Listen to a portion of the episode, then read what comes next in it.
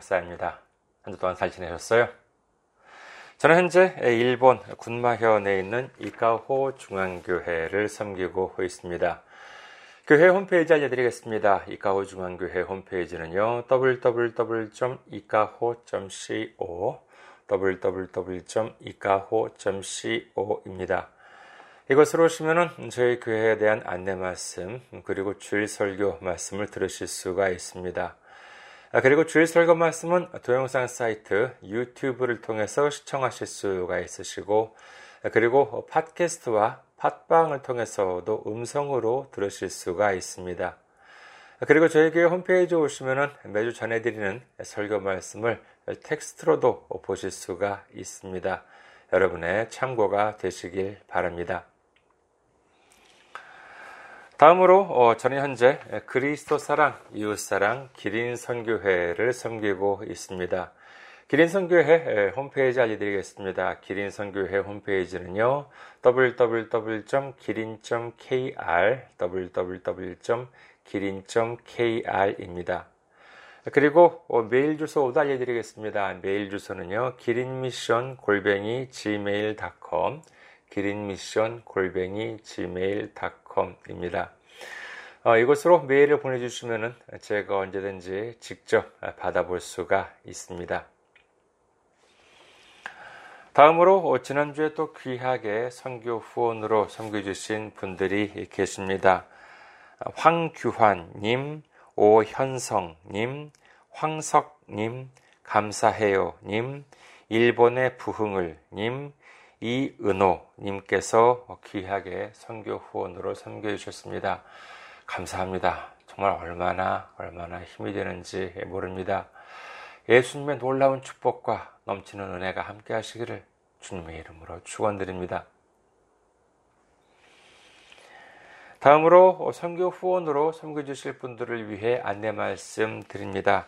먼저 한국에 있는 은행이지요. KB국민은행입니다. 아, 계좌번호는 079-21-0736-251 KB국민은행 계좌번호는 079-21-0736-251 홍성필입니다.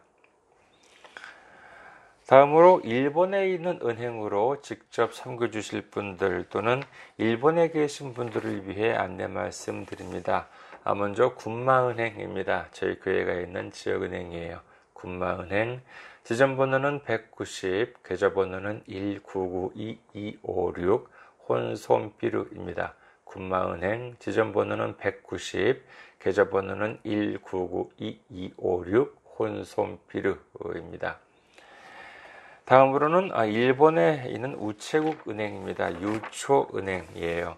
기호는 10450, 번호는 356-44801, 지점 번호는 048입니다. 유초은행 기호는 10450, 번호는 356-44801, 지점 번호는 048, 역시 혼손피루입니다.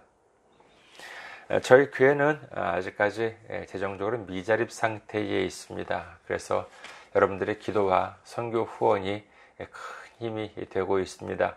여러분의 많은 기도, 많은 관심, 많은 참여, 많은 섬김 기다리고 있겠습니다. 다음으로 오늘 함께 은혜 나누실 말씀 보시겠습니다. 함께 은혜 나누실 말씀 지난주와 같습니다. 로마서 14장 19절에서 21절까지의 말씀입니다. 로마서 14장 19절에서 21절까지의 말씀 봉독하겠습니다. 그러므로 우리가 화평의 일과 서로 덕을 세우는 일을 힘쓰나니 음식으로 말미암아 하나님의 사업을 무너지게 하지 말라. 만물이 다 깨끗하되 거리낌으로 먹는 사람에게는 악한 것이라. 고기도 먹지 아니하고 포도주도 마시지 아니하고 무엇이든지 내 형제로 거리끼게 하는 일을 아니함이 아름다우니라. 아멘. 할렐루야. 주님을 사랑하시면 아멘 하시기 바랍니다. 아멘. 오늘 저는 여러분과 함께 로마서 강의 135번째 시간으로서 어, 화평과 덕을 세우기 위하여의 두 번째 시간으로 은혜를 나누고자 합니다. 우선 지난주의 말씀을 간략하게 정리를 해볼까 합니다. 지난주의 말씀을 간략하게 정리를 하자면요. 19절에서 볼 수 있듯이 본문 내용은 화평의 일과 덕을 세우는 일, 즉 다툼을 없애고 힘을 합쳐서 하나님의 사업을 함께 이루어 나아가는 데 있어서 어, 음식, 그러니까 율법이나 아니면 말씀에 입각하지 않은 음, 가르침 으로 하나님의 사업을 무너지게 하지 말라라고 하는 말씀이었습니다. 오늘은 이 성경 구절을 하나하나 살펴보면서 이 말씀에 담긴 주님의 은혜를 모두 받으시는 어, 시간이 되시기를 주님의 이름으로 어, 축원합니다.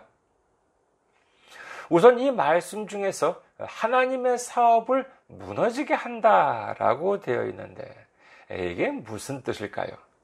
이는 다른 말로 하자면은 어, 하나님의 사업을 완전히 망치게 한다라고 하는 뜻이라고 할 수가 있겠습니다. 아, 그렇다면 어떻게 해서 이 음식, 즉 율법이나 아니면 이 말씀에 입각하지 않은 가르침으로 인해서 하나님의 사업이 무너질 수가 있을까요? 그것은 바로 성경을 제대로 이해하지 않게 되면은 여기에 사람의 생각이 개입하게 되기 때문입니다. 이는 마치 건축물을 세울 때 쓰이는 콘크리트 같은 것을 생각하면 되겠지요.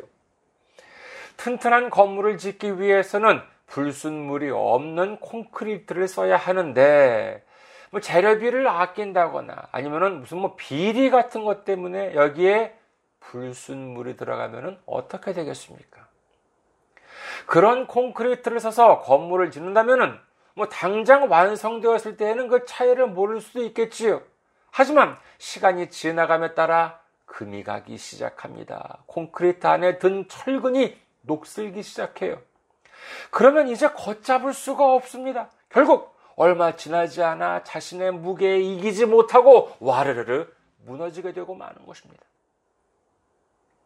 한국에 보더라도 삼풍백화점이나 성수대교 붕괴 사건 같은 끔찍한 사건들이 있었지 않았습니까? 이와 같은 대형 참사를 막아야 하는데 이를 위해서는 무엇보다도 이 말씀에 대한 불순물을 제거해야 합니다. 사람의 생각을 덕지덕지 발라놨던 이 불순물들을 제거하고 온전한 말씀을 올바로 깨달을 때 진정한 화평의 일과 덕을 세우는 일을 이룰 수 있게 되는 줄 믿으시기를 주님의 이름으로 축원합니다. 우선 21절부터 보실까요? 로마서 14장 21절. 고기도 먹지 아니하고 포도주도 마시지 아니하고 무엇이든지 내 형제로 꺼리끼게 하는 일을 아니함이 아름다우니라. 이 말씀을 현대인의 성경판에 보시면 다음과 같이 되어 있습니다. 현대인의 성경판 로마서 14장 21절. 여러분의 형제를 넘어지게 하거나 꺼림직하게 하는 것이라면 고기도 먹지 말고 포도주도 마시지 말고 그 밖의 일도 삼가는 것이 좋습니다. 라고 되어 있어요. 그러니까 이 구절은 예수님을 믿는다면 어? 고기도 먹지 말고 뭐 술도 끊어라 라고 하는 뜻이 아니에요. 예전에 다니엘서를 통해서 알아본 내용 혹시 기억하십니까? 바벨론으로 잡혀간 이스라엘 사람들 중에서 지혜가 있는 사람들을 골라서 왕을 보필하게 했는데 그 중에서 다니엘과 그의 친구들이 있었잖아요. 다니엘서 1장에 의하면요, 왕은 그들에게 좋은 음식을 먹이도록 하면서 고기와 포도주를 제공했는데 그들은 이를 거부합니다. 그것은 뭐 단순히 고기와 포도주를 싫어했기 때문이 아니라 당시 그와 같은 음식들은 우상한테 바쳐졌던 재물이었던 것이지요. 따라서 그와 같은 음식으로 자신들이 불결해지는 것을 원하지 않았기 때문에 고기와 포도주 대신 채식과 물을 달라라고 했었던 것입니다. 그러나 이제 예수님의 부활 이후로 우리는 율법에서 은혜로 옮겨진 바가 되었습니다. 로마서 6장 14절 죄가 너희를 주장하지 못하려니 이는 너희가 법 아래에 있지 아니하고 은혜 아래에 있습니다. 오늘 본문 20절에도 보시면은요, 만물이 다 깨끗하다고 하지 않습니까? 이제 우리는 율법에 얽매일 필요가 없이 무엇을 먹어도 은혜를 먹, 은혜로 먹을 수 있게 된 것이지요. 그런데 문제가 있습니다. 이는 믿음이 연약한 사람에 대한 문제다라고 할 수가 있습니다. 여기서 믿음이 연약하다라고 하는 것은 단순히 뭐 우리가 생각하는 것처럼 믿음이 적다라고 하는 뜻만이 아니에요. 바울, 이 이 글을 쓰고 있을 당시에는 이 율법과 복음이 혼재되어 있는 상태였습니다. 이 문제 상당히 심각했어요. 즉, 다시 말하자면은 예수님의 십자가 복음을 믿는 사람들 사이에서도 과거의 율법을 지켜야 하는지 아니면은 안 지켜도 되는지에 대한 문제가 아주 첨예한 대립을 이루고 있었습니다. 만약에 예수님을 믿으면서도 여전히 율법을 지켜야 한다라고 한다면 예를 들어서 뭐 세례를 받았으면서도 할례를 받아야 하고 그리고 율법의 규정대로 먹어서 안 되는 것을 여전히 안 먹는 그와 같은 생활을 해야 되겠지요. 그런데 바울은 이미 선언하기를 모든 음식은 깨끗하다고 하지 아, 않았 습니까? 하지만 이와 같은 상황이라도 믿음이 연약한 형제들, 다시 말해서 그래도 율법을 완전히 버리지 못한 형제들을 어떻게 대해야 할 것인지에 대해서 바울은 말하고 있는 것입니다. 21절 다시 한번 보실까요? 로마서 14장 21절 고기도 먹지 아니하고 포도주도 마시지 아니하고 무엇이든지 내 형제로 거리끼게 하는 일을 아니함이 아름다우니라. 여기서 보시면은요, 우선 바울은 이를 명령으로 말하지 않았습니다. 그것이 아니라 그렇게 하는 것이 뭐 아름답다 뭐라고 하는 것은 뭐, 뭐 그렇게 하는 것이 좋다라고 한 정도로 말하고 있는 것이지요. 그리고 여기에 등장하는 형제는 바로 믿음이 약한 형제. 그러니까 아직 율법을 완전히 버리지 못한 형제다라고 할 수가 있습니다. 이와 같은 사람들, 예수님을 믿기는 해요. 그러나 이 오래된 가르침이 몸에 배어 있기 때문에 율법을 어긴다라고 하는 것에 대해서 여전히 죄책감을 가지는 상황이다라고 할 수 있겠습니다. 그런 믿음의 형제들에 대해서는요, 억지로 이를 어기도록 강요하지 말라, 이렇게 바울은 당부하고 있는 것이지요. 이를 바울은 내 형제를 거리끼게 하지 않는 일이라고 표현을 하고 있는 것입니다. 쉽게 말하자면요. 고기와 포도주를 먹는 것에 대해서 여전히 거부 반응이 있는 형제가 있어요. 그러면 뭐 억지로 먹으라고 한다거나 그들 앞에서 보란 듯이 고기와 포도주를 먹는 것 이것이 이런 것은 안 하는 것이 낫다라고 말을 하고 있는 것입니다. 뭐 요즘 식으로 어, 말한다면요, 예를 들어서 뭐 술이나 담배라고 할 수 있지 않을까 합니다. 아, 물론 뭐 술을 마시거나 담배를 피우면서 이웃에게 민폐를 못 끼친다거나 한다면 이는 당연히 뭐 문제라고 할 수가 있겠습니다만은 뭐 그렇지 않고 뭐 단순히 뭐 즐기는 수준이라고 한다면 뭐 술이나 담배에 있어서 무슨 큰 문제가 있겠습니까? 다시 한번 말씀드립니다만은요, 기본적으로 술이나 담배라고 하는 것 자체에 있어서는 그저 기호품입니다. 이를 즐긴다고 해서 뭐 구원을 못 받는다거나 라고 하는 것은 바람직하지 않습니다. 하지만 그렇다고 해서요. 예를 들어서 목사가 맨날 술이나 담배를 이렇게 달고 산다고 한번 생각을 해 보십시오. 어떻습니까? 어, 저도 예전에는요, 어, 담배를 참 많이 피웠었습니다. 특히 예, 저는 또 이렇게 좀 독한 담배를 좀 이렇게 예, 좋아했었거든요. 그런데 뭐 담배를 끊어보신 분들은 아시겠지만은요, 담배를 피우시는 분들한테 있어가 좀 몸에서 이렇게 냄새가 좀 많이 납니다. 근데 담배를 피우는 본인은요, 이 사실을 잘 몰라요.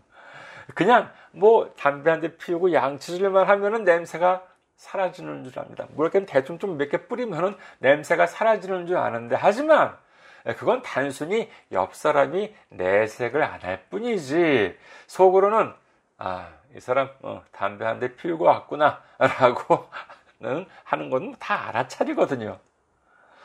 뭐 그렇다고 뭐 교인분들이야 큰 문제는 없겠지요. 그런데 제가 여전히 목사임에도 불구하고 여전히 담배를 피우고 있다고 한번 생각을 해보세요. 뭐 일단 예배 시작하기 전에 뭐 한대 태우고 야 하지 않겠습니까? 아, 한 시간 이상 동안 어떻게 참을 수가 있겠어요? 그러면 뭐 이제 양식 있는 뭐 분들께서는 뭐 내색하지는 않겠지만은 어, 그래도 속으로는 뭐 냄새가 나니까는요. 어, 속으로는 아 목사님 한 대 태우고 오셨구나 라고 생각하지 않겠어요? 예전에 제가 한국에서 결혼식을 이제 올리고 난 다음에 이제 다시 이제 일본으로 와서 마야바시나 이제 다카사키 그 저희 교회 인근 군마현 여기저기를 이제 전도지를 항상 불렸던 것이니까는요. 근데 결혼식 올리고 와서 다시 이제 돌리니까는요. 전혀 교회에 나오지 않은 분들인데도 여기저기서 어, 목사님 결혼하셨다면서요. 어, 축하드려요. 라고 하는 말씀을 들었습니다. 그러니까 소문이 이렇게 빠르다는 것이죠. 그런데 제가 만약에 여기저기 다니면서 담배 냄새를 풍기고 다닌다고 생각해 보십시오.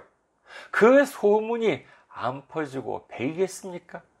그것도 좋은 의미로 퍼지겠습니까? 지금 일본 선교를 위해서 뭐 많이 부족합니다만 그래도 제가 할 수 있는 방법은 모두 동원해서 노력하고 있는데 그보다 도 먼저 어, 저 이카호의 중앙교회 홍 목사는 담배 피우는 목사다 라고 하는 그런 소문이 먼저 퍼지지 않겠습니까? 그럼 담배라는 것이 아무리 믿음의 본질과 상관이 없다고 하더라도 그런 소문이 있는 곳을 제가 찾아다니면서 아, 담배는 뭐 아무런 문제가 없는 거예요. 라고 하고 다녀요. 만약에 그런다고 해봐야 그게 무슨 의미가 있냐는 것이지요.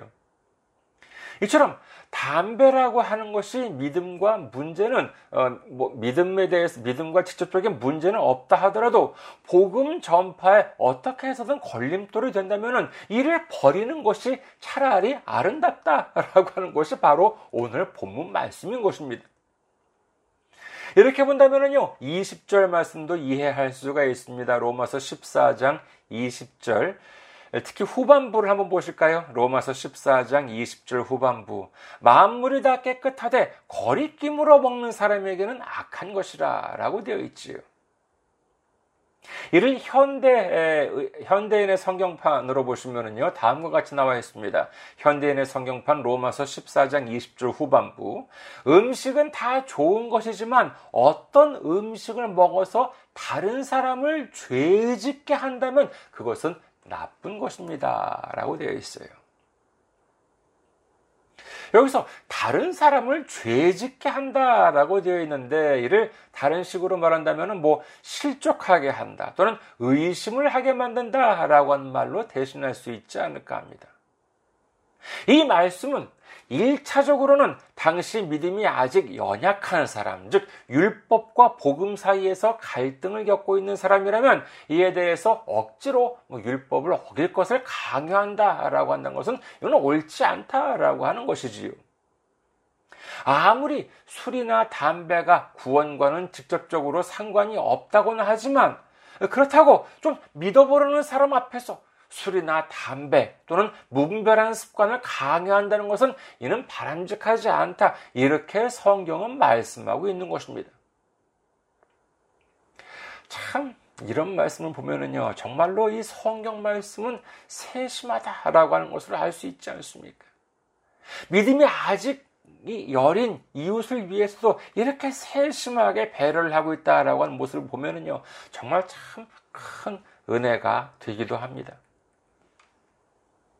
그런데 이와 같은 은혜로운 말씀을 우리는 알려고 하지를 않아요. 그래서 많은 사람들이 말씀을 제대로 알지 못한 채로 넘어져 버리기도 하는 것입니다. 예전에 제가 그런 말을 들은 적이 있습니다.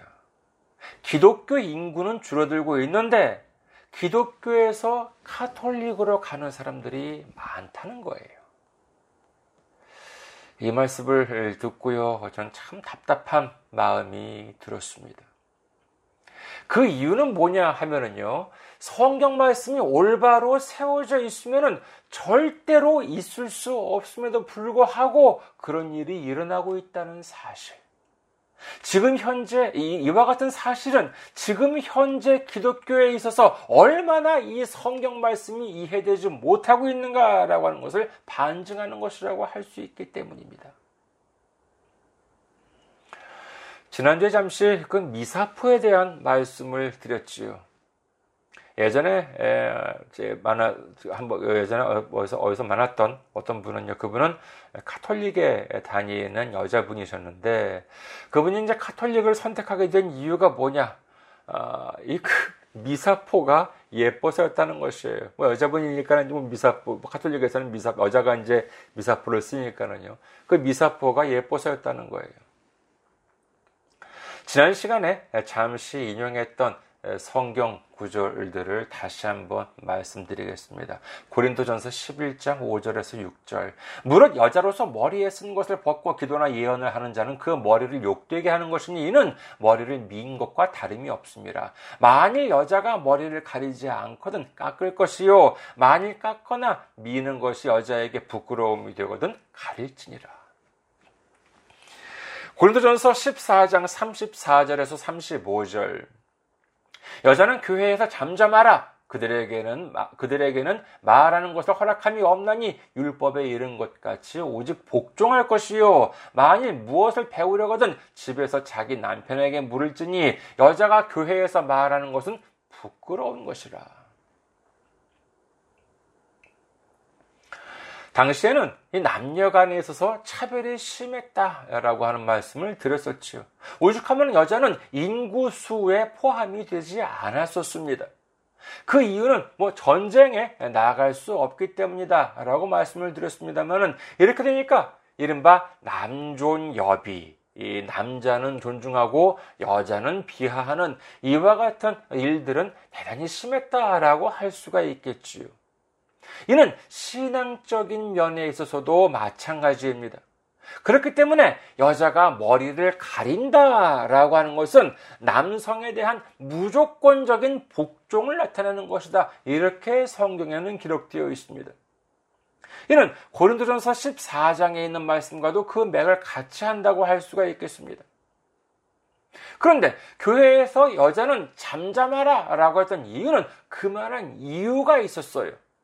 그것은 바로 당시 유대교회에 있어서 신앙적인 교육을 받을 기회가 여자한테는 충분하지가 않았다라고 하는 점을 들 수가 있습니다.